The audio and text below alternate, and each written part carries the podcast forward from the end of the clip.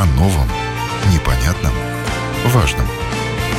Программа «Простыми словами». На Латвийском радио 4.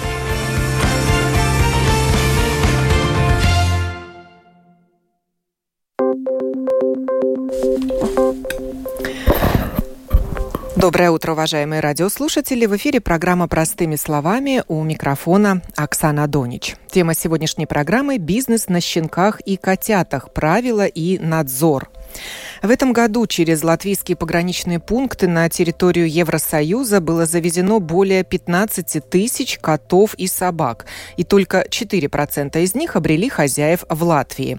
Остальные пересекли нашу страну транзитом. Служба госдоходов бдит, держит под надзором не только местных заводчиков, но и перекупщиков. Какие правила должны соблюдать торговцы живым товаром и как контролируется их выполнение? Что нужно требовать от продавца, приобретая домашнего питомца?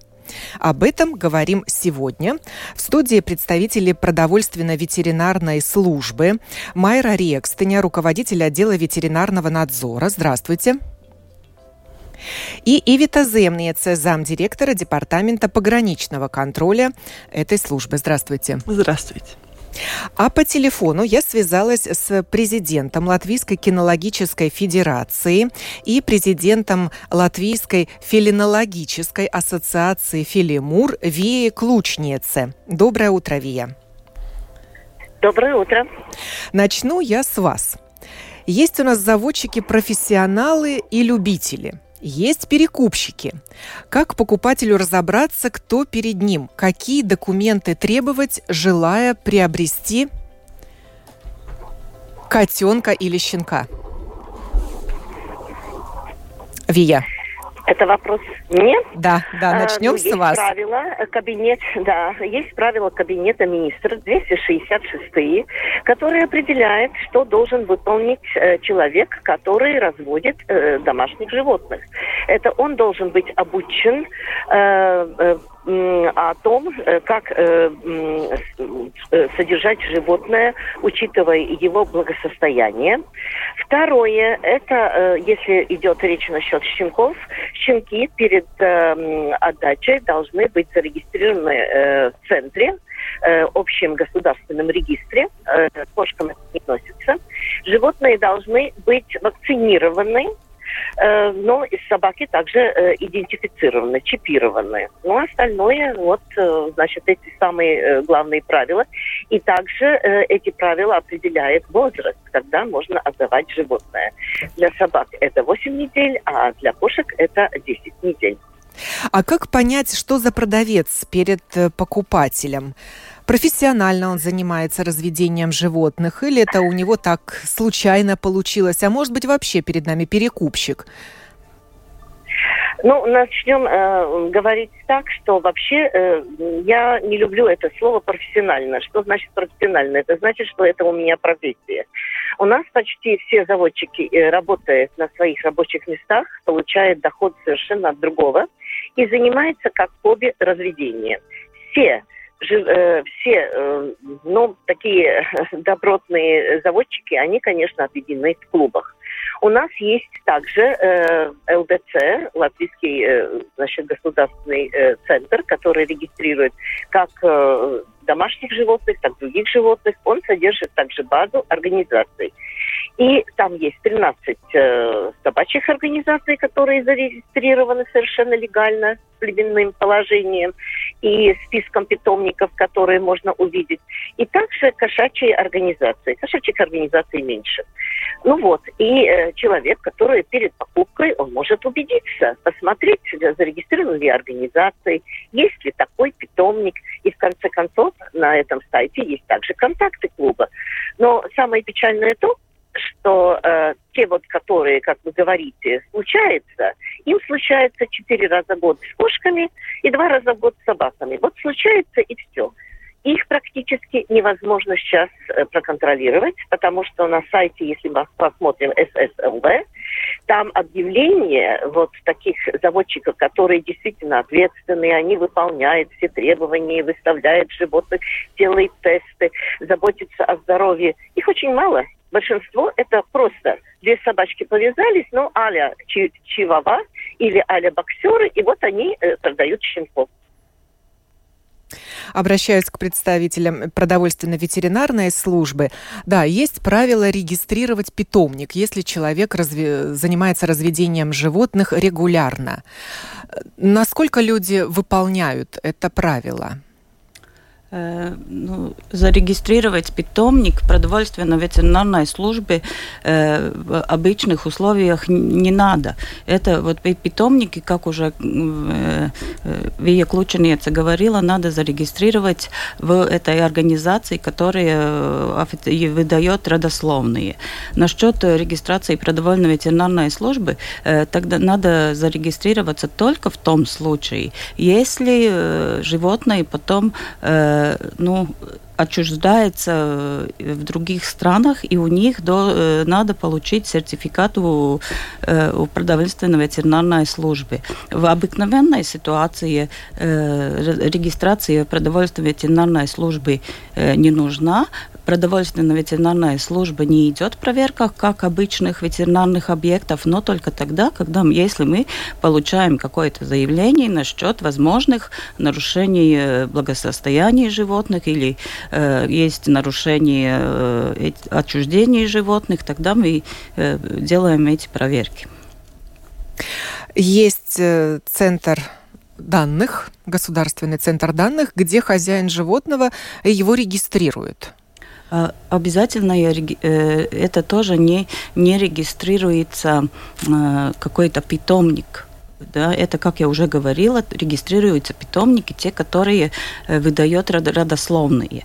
Да, питомники э, обязательной регистрации животных есть у собак, где lauksaimniecības дату центра должны зарегистрироваться все собаки до 4 месяцев или собаки, которые э, отдаются в другим хозяинам э, раньше этого возраста 4 месяцев. Тогда это собаки должны, должны быть э, все зарегистрированы. Но, к сожалению, котятам и кошкам эта э, норма не относится обязательно. Это можно делать, но не обязательно. И как много животных сейчас зарегистрировано в этом центре данных? Ну, продовольственная ветеринарная служба не, со, не содержит э, эту дату базы, но около, если говоря о собак, я думаю, сейчас уже где-то более 150 тысяч собак будет зарегистрировано. Вия, зачем хозяину нужно регистрировать в центре данных э, свое животное? Кому это затем поможет? Ну, ну, начинаем э, с того, что, во-первых, э, хозяин зарегистрирует, это единственный документ, который ну, свидетельствует о принадлежности хозяина животного, это ветеринарный паспорт и регистрация в этом центре. И потом, чтобы проследить, куда животное идет. Если насчет кошек, например, кошки там не регистрируются, но кошки практически держатся все-таки большинство в домах, те, которые породистые кошки, их не выпускают на улице спокойно э, гулять. Поэтому они не, э, не пользуются общественной средой. А собаки, конечно, пользуются. Собаки мы выводим, собаки у нас гуляют, собаки у нас пропадают, сбегают и так далее. И чтобы животное найти легче, тогда эта регистрация помогает. Потому что если вы нашли собаку, отвезли в ветеринарную клинику ближайшую, проверили там э, его идентификацию, микрочип, э, по базе можно найти, что да, эта собака зарегистрирована на базе данных. И тогда уже дальше э, сообщается э, этой базе, что найдено животное такое-такое. И дальше хозяин, в свою очередь, может обратиться в эту базу и тоже э, узнать, э, где же это животное на данный момент находится. То есть легче найти пропажу животных, также идентифицировать животных, если они э, принесли какой-то ущерб. Например, покусала собака, а хозяин говорит, не моя собака, это чужая собака. Но если собака зарегистрирована на его имя, значит, это его собака. Некоторые хозяева пренебрегают э, этим правилом и не регистрируют э, своих животных. Достаточно много таких да. людей? Ну, у нас это невозможно, потому что когда сдается питом, э, э, помет, мы проверяем полностью всех. Не просто проверяем по базе, что э, животное зарегистрировано, потому что хозяин может и зарегистрировать, заводчик я имею в виду, не хозяин, заводчик Правило такое, что заводчик должен зарегистрировать перед э, отчуждением на свое имя. Э, заводчик получает из э, этого регистра ответ, что да, ваше животное зарегистрировано. Так вот, мы проверяем все пометы э, по этой регистрации. Я, конечно, не знаю, как делают другие организации, но я имею такие сведения, что действительно не делают. А потом новый хозяин животного перерегистрирует его на свое имя? Конечно, конечно. Притом э, можно это делать э, по-разному, можно это делать э, электронно, можно распечатывать так называемые Э, заявление э, в эту базу и э, подписывает как новый хозяин, так заводчик, и да, животное перерегистрируется.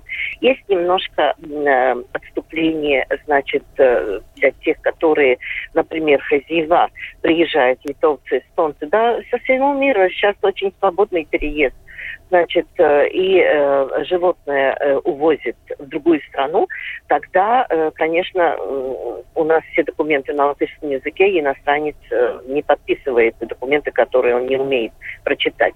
Поэтому мы просто, значит, сообщаем данные этого человека, базе это заносится, это, конечно, скрытые данные для публики, и тоже перерегистрируется на нового владельца. И так можно проследить практически во всем мире, где это животное э, пойдет и где оно будет. Для животных, пересекающих Латвию транзитом, не обязательно регистрация. Даю слово Иве Теземнице, замдиректора Департамента пограничного контроля ПВД. Э, да, но и э, очень важно понимать, э, что э, имеется в виду как транзит, потому что если мы говорим про э, перемещение, ввоз животных на другие страны европейского сообщества, тогда это в любом случае это как импорт на границе, и не смотрится уже там, получается, ли в Германии, в Бельгии, в других странах э, европейского сообщества. Это однозначно импорт на границе, и это все подчиняется нашим контролям. Так что, конечно, это не идет э, в регистрации в латвийском э, центре ЛДЦ, но контроль на границе осуществляется как для импорта. Нужна ли родословная для животного, если это животное породистое? Это еще один документ, который хозяин может предложить покупателю, а покупатель вправе отказаться или вообще ему неинтересно, есть родословная у животного или нет. Насколько важен сегодня этот документ, Вия? Ну, я думаю, что это очень важно. Если вы покупаете породистое животное, э, там есть издатель, э, и у нас есть вообще э, я должна сказать большой комплимент нашему э, Министерству земледеятельности, также ветеринарной службы, потому что именно благодаря этим инстанциям налажено наше законодательство по поводу разведения именно породистых животных. Там почти все в порядке. То есть есть правило, что на территории Латвии родословные выдаются только организациями, которые зарегистрированы ЛДЦ, которые сдали свои племенные положения. И родословная все-таки гарантирует, что у вас есть возможность э, узнать, откуда это животное. Вы можете прочитать племенное положение, какие требования перед тем, как э, ну, вообще животное размножается, требует та или другая организация.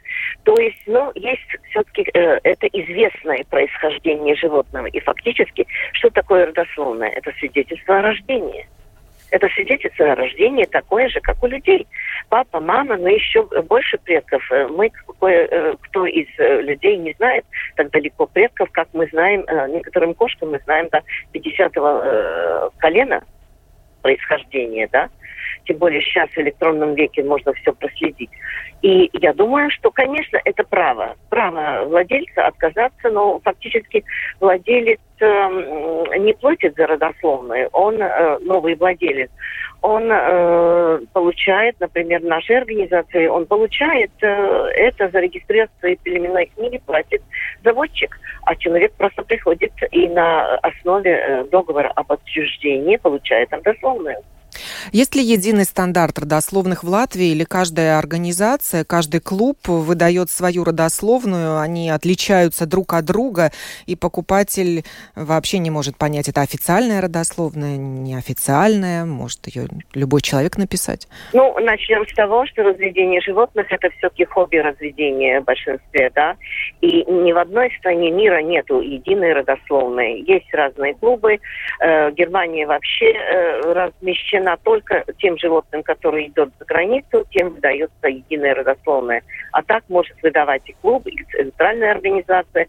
Ну, у нас каждая организация выдает свой... Э, э, но этот образец тоже есть, э, зарегистрирован ЛДЦ, и его тоже можно там посмотреть. Вернемся к продовольственно-ветеринарной службе Майре Рекстене. Хочу, чтобы вы еще раз проговорили, что контролирует ПВД в данном случае, если человек занимается разведением животных. Ну, э, как я уже говорила, Партикас ветеринарrais dienests проверяет, э, если мы получаем э, какие-то жалобы насчет благосодержания. А вы получаете их? Да, каждый год мы получаем приблизительно 900 жалоб на счет, но это не относится к толь- только размножению животного, этого к, к содержанию животных. Содержанию животных. Но, к сожалению, из этих 900 э, э, жалоб приблизительно, которые мы получаем, э, только одна третья ну, обоснованные. обоснованные. Но это не к сожалению, это хорошо. К сожалению, это эти две трети, которые мы эти проверки проведем. А на что жалуются люди? Что собака собака воет в отсутствие хозяина да, за стеной. Тоже воет. Это тоже очень много жалоб, что э, есть запахи, что есть вонь, но насчет этого это не э, компетенция партикс ветеринара dienesta. Насчет запахов и э, вои это уже как можно считать как э, нарушение sabiedriskās kārtības, да, общественного порядка. Да, и тогда уже... Это уже полиция, полиция. Наверное, муниципальная должна да. вмешиваться. Да, конечно. И продовольственно-ветеринарная служба проверяет касается содержания животного. Нас волнует, как содержание, э, содержатся животные. Конечно, это все, э, как, он, э, как животные содержаются, это и условия, да, это как, ну, например, насчет какие условия, ну, даже так сразу не скажу, но насчет всего всего, который э, люди видят, э, как уже госпожа Клученица говорила, кошка, о кошках меньше, потому что их держат, э, держат в, ком, в квартирах, и, и люди так много не видят, то, что там происходит. Но насчет собак все видят, как собаки пригуливаются, как к ним относятся, их визуально, как они выглядят, и как они сами себя ведут, и все это, и нам тогда эти заявления поступают. И мы можем их проверить. Вы выезжаете на места с проверками? Да, конечно, мы при это мы каждое каждое заявление мы проверяем и есть, конечно, такие, которые по много раз мы выезжаем, потому что, э, как мы знаем, люди работают, их мы не можем э, на первый раз это все проверить. В, в этом году мы уже ну, сделали около 700 проверок, да, и, и где-то 200 из них уже повторно едем, чтобы могли удостовериться, есть э, это заявление основано или нет. Как я говорила, уже два третьих э, ну, э, люди очень любят свои отношения выяснить вместе с животными, да, ага, если у тебя есть собака, значит, я напишу на тебе жалобу, чтобы тебе там все службы поряд проверили, да, так что, ну, есть, которые есть основанные, конечно, есть. Были ли такие жалобы, что люди содержат э, в квартире очень много животных, может быть, занимаются их, э, ну, как любят говорить, подпольным разведением неофициальным? Конечно, есть такие жалобы, есть, что э, у нас было и в одном, в одном комнатной квартире держится более 40, 45 животных, и э, есть щенята, есть э, взрослые животные, и, конечно, эти все продаются. И, но я хочу сказать, пока будет покупатели, будет и продавцы. Э, самая большая проблема – это то, что люди очень заводятся да, на то, что им жалко, они хотят, и, и они хотят этих э, животных спасти, они их покупают без либо каких документаций, и потом, конечно, с этим животным что-то случается, и они тогда вспомнили, что есть такая продовольственная ветеринарная служба, и э, спасите, и вот я большие деньги заплатила, а животное больное, и э, очень часто даже погибает. Но я хочу отметить, что и призывать людей, чтобы никогда не покупали э, без либо каких документов. И, э, как я уже, э, есть вот эти условия, нотейками, которые, с какими документами можно животное вообще покупать. И это самое главное, потому что тогда можно уже ну, последовательно, как кто хозяин, кто продал. Э, и очень часто э, эти покупки э, в бензоколонках происходят, происходят у стоянках у супермаркетов, и потом они даже не знают ни людей, ни фамилий, ни от кого они покупали. Еще раз перечислим эти документы, которые должны быть при покупке животного. Э, для собак это обязательный документ, но с точки э, ветеринарного, ветеринарной службы, я, конечно, вот насчет родословных это уже отдельная история, но насчет э, ветеринарной службы, да, это для собак это обязательно союзный паспорт, паспорт домашнего животного, где есть как первый, первый хозяин, как первый должен должен быть указан тот человек, который продает этого животного. И тот же человек должен быть зарегистрирован э, Lauksaimniecības datu centrā. Тогда уже мы можем последовательно понять, откуда происхождение животного и э, кто его продал.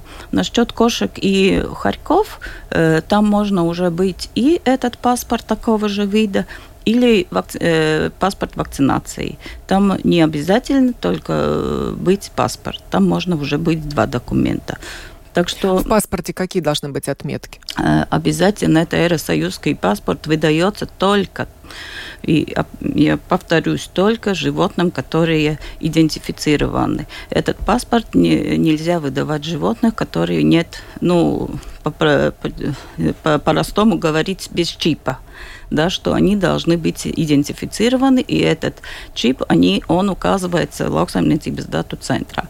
Потом, конечно, информация насчет э, производителя или хозяина, который продает. Прививки должны быть да, уже есть уже прививки, которые тоже, еще одна, это такая тоже норма, которая, если есть прививки, тогда э, есть определенное время, э, после какого времени можно это э, э, животного отдать после этой прививки прививки. Потом и есть возраст насчет э, щенят это 8 недель, когда можно его отдать, а э, насчет кошек и хорьков, то это возраст 10 недель. И это все надо, надо соблюдать, чтобы животное было здоровое и в дальнейшем тоже не, заб, не заболело. Если человек покупает животное, завезенное из третьих стран, какие документы он должен требовать у хозяина или перекупщика? Ивита, вам вопрос. Э, если покупать животное, которого происхождения третьих стран, тогда очень важно, чтобы у животного был ветеринарный сертификат. Это главный документ для перемещения, для э, перевозки из э, третьих стран на, на европейские сообщества. И в таких случаях э, не будет, конечно же, европейского паспорта, потому что ни в одной третьей стране не выдается э, э, паспорта для животных европейского образца. И это довольно частые случаи, потому что нам э, каждый день буквально звонят люди, спрашивают, какие требования. Даже звонят уже, э, заказали, так сказать, животное за границей. Э, очень много животных завозится с Белоруссии, с российской стороны. И спрашивают, вот какой документ для животного нужно. И как-то путается с этим паспортом, потому что я, э, потому я и хочу еще раз отметить, что, что из стран, которые не, не Европейского Союза самый главный документ для путешествия – ветеринарный сертификат в котором должны быть обязательные отметки и о идентификации животного, это его микрочип, годная вакцинация против бешенства. Э, что значит годная вакцинация против бешенства? Немножко объясню. Это значит то, что животное, когда достигло уже 12-недельного возраста, получило вакцинацию против бешенства и а, про, про, прожила, пробывала еще плюс 21 день в стране, из которой он планируется въехать с территории Евросоюза. Но дополнительно тому, э, по европейскому закону, это по европейской регуле, э, постановлен список тот, э, тех э, третьих стран, э, в которых благополучная, не, бла, неблагополучная ситуация по бешенству. Это значит то, что есть страны, из которых, въезжая, э, когда возятся э, животные, кошки, собаки, хорьки, обязательно дополнительно годной вакцинации против бешенства должен еще сопровождаться это животное с результатами тестирования в крови, какой уровень э, у животного э, э, в крови против э, бешенства уже образовался.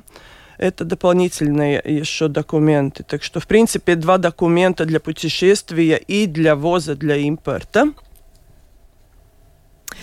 Радиослушательница Алена Григорьева пишет, очень большой комментарий оставила, не знает, к кому обратиться, поэтому пишет нам в студию. Ситуация такая. Из Беларуси и России в Европу через Латвию идет огромный поток э, животных, перевозчиков с животными.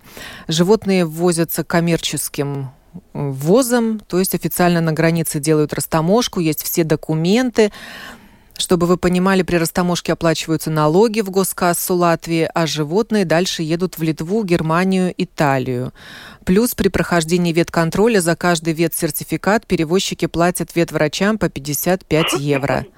Грубо говоря, в каждой машине обычно везут от 5 до 15 животных стоимостью от 100 до 500 евро и при растаможивании оплачивают НДС с этих сумм. В день на границах Терехова, Патернейки проходят плюс-минус 3-5 машин. Я все это пишу для того, чтобы вы понимали, что в Латвию просто капают налоги с людей, которые просто едут транзитом через вашу страну. Я тут не могу прочитать весь комментарий, эм, но я так понимаю, что человек недоволен тем, что э, эти перекупщики или перевозчики животных платят много налогов. Э, ну, немножко такой странный, конечно, комментарий. Я хочу еще не, э, уточнить вот одно то, что вы читали в комментарии. А то, что платится для, после проведения ветеринарного контроля на границе продовольственной ветеринарной службе, это не плата ветеринарному врачу на границе, это также государственная плата за официальный контроль на границе.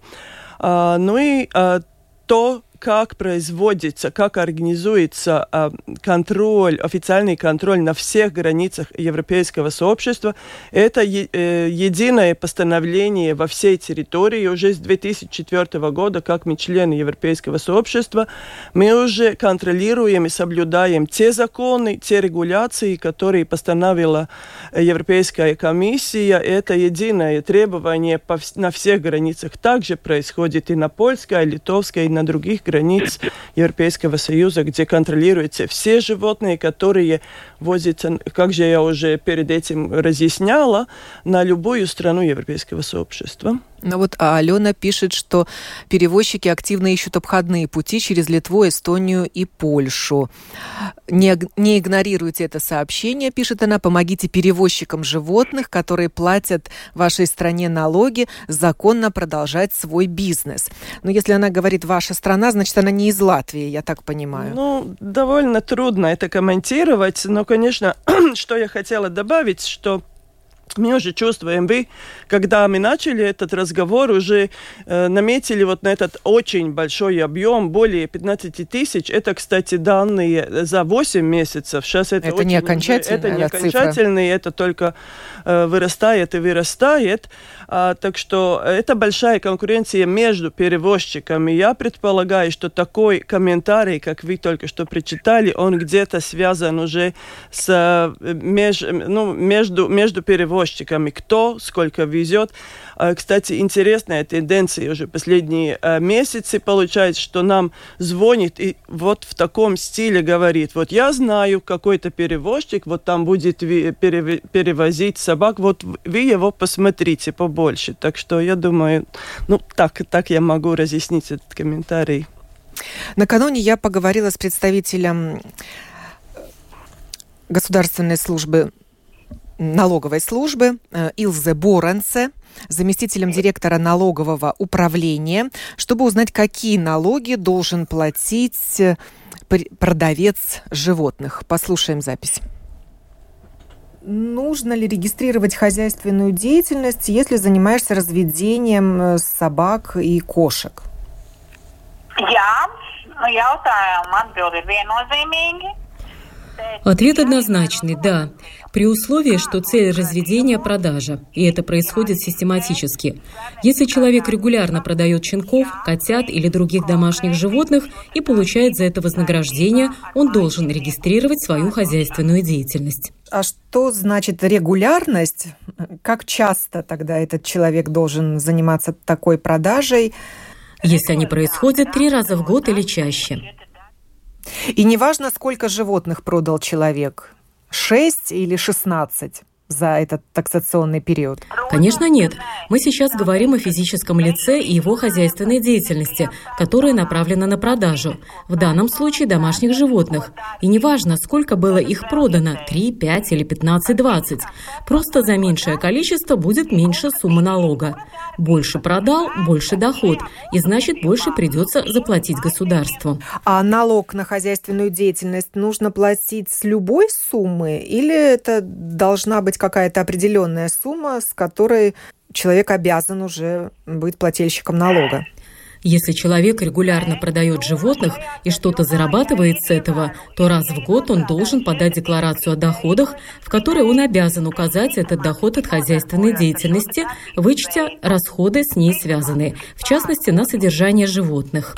А вот я здесь читаю, что если сумма дохода превышает от сделки 14 229 евро в год, тогда в этом случае мы не говорим о систематичности, то есть человек заработал на продаже животных названную сумму, не занимаясь регулярными продажами. То есть если человек в год получил доход, ну я не знаю, 250 евро, он должен налог заплатить с этой суммы? Да, если он зарегистрировал хозяйственную деятельность и систематически этим занимается. Но на самом деле доход от таких продаж гораздо выше. Сколько щенков или котят в одном помете? Сколько вязок в год? Сколько у хозяина животных, приносящих потомство? При продаже животных должны соблюдаться те же правила, что и при продаже товаров или услуг. Если ты что-то производишь, реализуешь и получаешь с этого доход, это считается хозяйственной деятельностью. Ее нужно регистрировать и платить налоги. Закон для всех один. Ну, то есть, если человек один раз в год продал помет щенков или котят, то это не, не является поводом регистрировать хозяйственную деятельность? Нет, но если три раза в год и чаще, то да. Но далеко не все эти правила соблюдают. Как служба госдоходов э, выявляет таких неплательщиков налога, держателей питомников, которые зарабатывают на животных, но налоги не платят? Мы активно выявляем таких налогоплательщиков, а также тех, кто занижает сумму дохода в налоговой декларации. Работаем в разных направлениях. Используем информацию из публичных регистров, например, регистра питомников домашних животных продовольственно-ветеринарной службы, а также регистра Государственного центра данных, где содержится информация о животных. Конечно же, используем такой источник информации, как социальные сети, с помощью которых хозяева животных стараются продать потомства. Мы отслеживаем объявления о продаже, которые появляются регулярно, в том числе и на портале объявлений. Просматриваем и Facebook, и Instagram, и SS.com, любые платформы в интернете, где предлагают купить животных. Также располагаем информацией таможенного управления СГД. Здесь нас интересуют животные, завезенные из третьих стран, а их число растет. Еще нам помогает общество. Люди делятся информацией о сделках купли-продажи домашних питомцев. Мы смотрим смотрим, зарегистрировал ли продавец хозяйственную деятельность.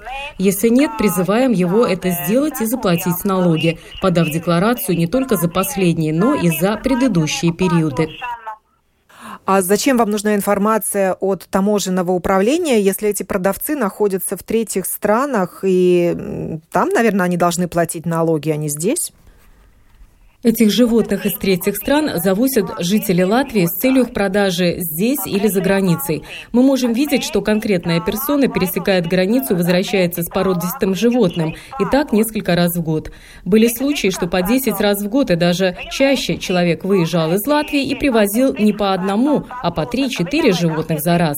Эта информация нами обрабатывается на предмет выявления риска дальнейшей продажи. Понятно. То есть это перекупщики уже, да, а не продавцы. Ну да, продавцы-перекупщики. Да, и о тех, и о других. А есть у вас какая-то статистика, сколько вы писем направили вот таким неплательщикам налогов? Как много их? На основе информации о лицах из группы риска мы им выслали письма. Их получили более 275 физических лиц, у которых не была зарегистрирована хозяйственная деятельность. Часть из них в итоге это сделала, но не все откликнулись на наш призыв и ответили на наши вопросы, так как считают, что им не нужно регистрироваться в качестве налогоплательщика. В отношении них были составлены административные протоколы и выписаны штрафы. А какова сумма этого штрафа?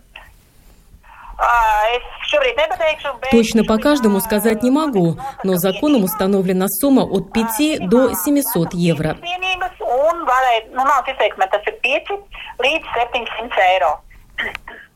Угу. А вот расскажите людям, они, наверное, думают, что это очень дорого, платить налоги, они потеряют очень много денег. Какую сумму они должны заплатить государству от продажи? Такая установка «это дорого» не должна существовать. В любом государстве установлен налог на доход от определенного рода деятельности. И если эта деятельность ведется, налоги надо платить. Сумма налога зависит от суммы дохода. Чем больше прибыль, тем с большей суммой налога придется расстаться. Ну, приведите пример какой-нибудь, какие-то цифры, чтобы было понятно. Э, Например, сумма, с которой мне надо платить налог, 10 тысяч евро. 20% от этой суммы нужно заплатить государству. Есть нюансы налогообложения. Сейчас две ставки налога – 20 и 23%. Угу. То есть с тысячи нужно тоже 20% заплатить? Да, так же, как вы платите 20% от своей зарплаты в виде подоходного налога с населения, также продавец домашних животных должен заплатить этот процент со своего заработка. И, может быть, люди еще боятся, что им придется социальный налог платить, если они будут регистрировать себя как самозанятые персоны. Да, закон это обязывает делать. Социальное отчисление – это социальные гарантии в будущем, разного рода социальные пособия от государства. А если, например, человек работает, где-то трудоустроен, где за него работодатель платит социальный налог, и еще дополнительно занимается вот такой подработкой, разводит собак или кошек, он все равно должен регистрировать хозяйственную деятельность и платить социальный налог? Однозначно, если это не связано с основной работой и доходами от нее. Если разведение и продажа домашних животных не ваша должностная обязанность, то нужно регистрироваться в качестве налогоплательщика и самому платить налоги с этой дополнительной деятельности. Kā pašnodarbinātā viņam pašam ir jāuzskaita savi ienākumi un jāaprēķina nenomaksātie nodokļi. Это была Илзе Боранце, замдиректора налогового управления службы госдоходов. Вопрос Вии Клучницы. Все ли заводчики платят налоги? Что вы думаете об этом? Насколько они законопослушны? Нет, э, однозначно, э, да, они платят налоги на своих рабочих местах. У нас практически такие люди, которые живут за счет животных, у нас таких нету. И сейчас мы обратились с письмом Министерства финансов, э, ну, э, э, ветеринарная служба тоже знает, чтобы решить этот вопрос цивилизованно, как это в других странах. Нигде хобби разведения, вы понимаете, разведение, хобби разведения, селекция и так далее. В селекции всегда есть так называемые неперспективные животные. Вот мне надо от э, моей суки получить девочку еще одну, да, я хочу продолжать потом. Но родились все кобели. Что же я буду их усыплять? Естественно, не все продается, отдается, пристраивается. У нас очень многие питомники работают так, что они отдают на содержание животное. Ну, э, во-первых, у человека есть занятость. Он не может всех животных, ну, перспективных животных просто так отдавать. Это очень плохо. Поэтому они хотят э, эти крови сохранить он отдает с договором. Человек держит, любит эту э, собаку, да, э, но э, заводчик оплачивает выставки, заводчик э, за эту собаку, э, значит, ведет э, племенную программу и так далее. То есть э, такие случаи тоже бывают. Э, если заниматься хобби-разведением, так как это в нашей организации, то, извините, э, убытки это однозначно э, у нас есть, например, собака, э, чемпион 23 стран, пяти континентов. Как вы думаете, сколько это стоило владельцам вести по свету? Понимаете, хобби бывает разные. Кто-то играет гольф, кто-то разводит животных. И это не всегда является коммерческим разведением. И вот, э, э, значит, представитель вида очень правильно объяснил – ну, э, в Финляндии тоже существует такое правило. Если два помета в году, человек ничего не платит. Если больше, да, он начинает платить налоги. Но то э, тоже он не регистрирует хозяйственную деятельность, он просто уплачивает за продажу э, там каждого щенка или каждого котенка. Каких Но изменений вы хотите в правилах? Э, к чему вы призываете? Мы призываем, чтобы мы не можем быть наши заводчики не может быть как, э, ну, такие регулярные э, э, люди, которые ведут хозяйственную деятельность. Во-первых, это обременительно. Во-вторых, э, все время будет убытки, потом нач, начнется налоговая служба спрашивать, а что это вы занимаетесь э, э, коммерцией, если э, убытки? Мы не занимаемся коммерцией. Мы занимаемся хобби, и, например, покупая, э, извините, сперму выдающейся э, собаки из Америки за 2000 долларов, навряд ли я э, как-то э, э, компенсирую это в этом году. Это исключено. Очень многие э, есть такие э, затраты, которые нельзя доказать фискально, то есть документами. Например, едем мы на выставку одним транспортным средством, четыре заводчика. Естественно, мы компенсируем этому заводчику, чья машина, э, э, э, деньги за бензин. Как мы будем это делить? Как мы будем оправдывать? Также мы едем на выставки, э, платим за гостиницу. Будет ли это оправданными э, расходами? Э, затратами? А, да, а, а расходы очень большие. Например, э, у нас э, некоторые гостиницы в Риге за животное берет 50 евро. Это больше, чем э, человек платит сам за сутки гостиницы. То, То есть вы призываете к тому, чтобы заводчики могли не регистрировать хозяйственную деятельность? Да, но платить налог. Вот чему мы призываем. Понимаете? Налог с продажи Например, животных. В Литве э, с продажи животного, да, за каждого животного. Это может быть регистрация за права отчуждать животное. Но не все продаются. Извините, у нас есть такой случай, когда вид написал письмо женщине, она зарегистрировалась в ПВД в 2015 году, перед тем, как у нее будут щенки. Она неправильно поняла э, эту ситуацию, она решила, что надо регистрироваться. Сука у нее родила двух щенков, шесть, э, шестилетнем возрасте, в своей жизни первый единственный раз. Она э, одного оставила себе, второе э, животное отдала своей крестной. Она сейчас получает письмо от вида. Животному сейчас 12 лет. Какие щенки, какая коммерция. А вы понимаете, что на это тратится время государственного аппарата, на это э, тратятся административные издержки, вместо того, чтобы заниматься действительно и ловить кого-то, да, э, ну, делаются вот э, такие дела. И мы хотим, чтобы это наладилось. Например, э, в Литве люди берут э, патент на продажу. Заводчик спокойно заплатил патент, и все, этим закончилось.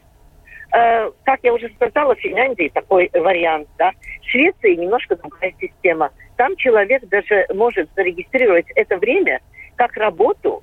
Это идет у него в стаж работы, да, когда он выращивает щенков.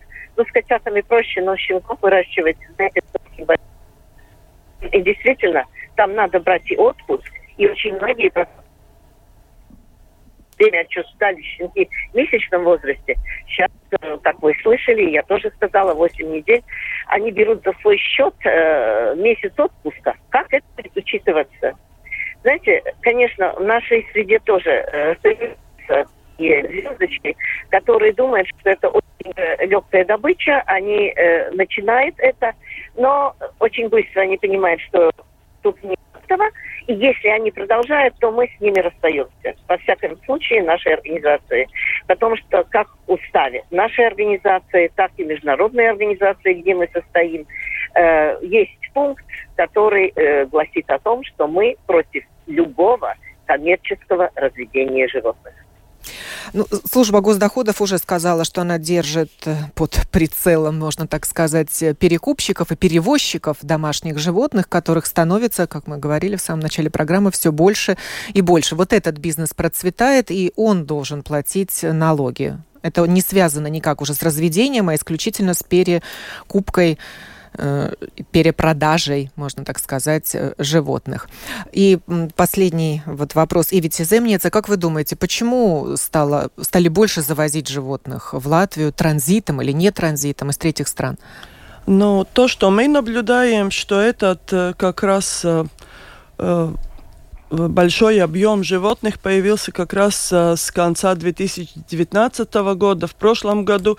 Ну, очевидно, это мое такое субъективное, конечно, видение, э, что эта ситуация по COVID э, тоже поставила людей больше уже по домам, где они работают, также дети там э, живут, и, и те, которые нам звонят на консультации, я это уже слышу. То есть вырос спрос на такие Да, вырос спрос, и один вот, вот из этих, э, можно сказать, э, факторов, э, я предполагаю, все-таки это ситуация.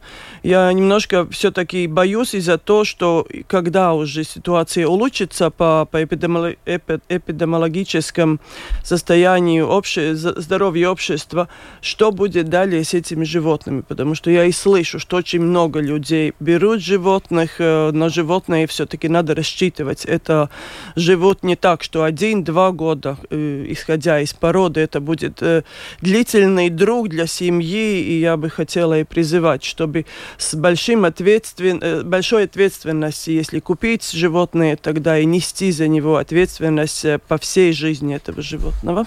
Говорили мы сегодня о бизнесе на щенках и котятах, правилах и надзоре. Я благодарю за участие в этой программе представителей продовольственно-ветеринарной службы Майру Рекстеню, руководителя отдела ветеринарного надзора и Ивиту Земниецу, э, замдиректора департамента пограничного контроля, а также Вию Клучнице, руководителя ЛКФ и Филимур. Это кинологическая федерация и, можно так сказать, кошачья ассоциация филинологическая. Программу подготовила и провела Оксана Донич. Всего вам доброго.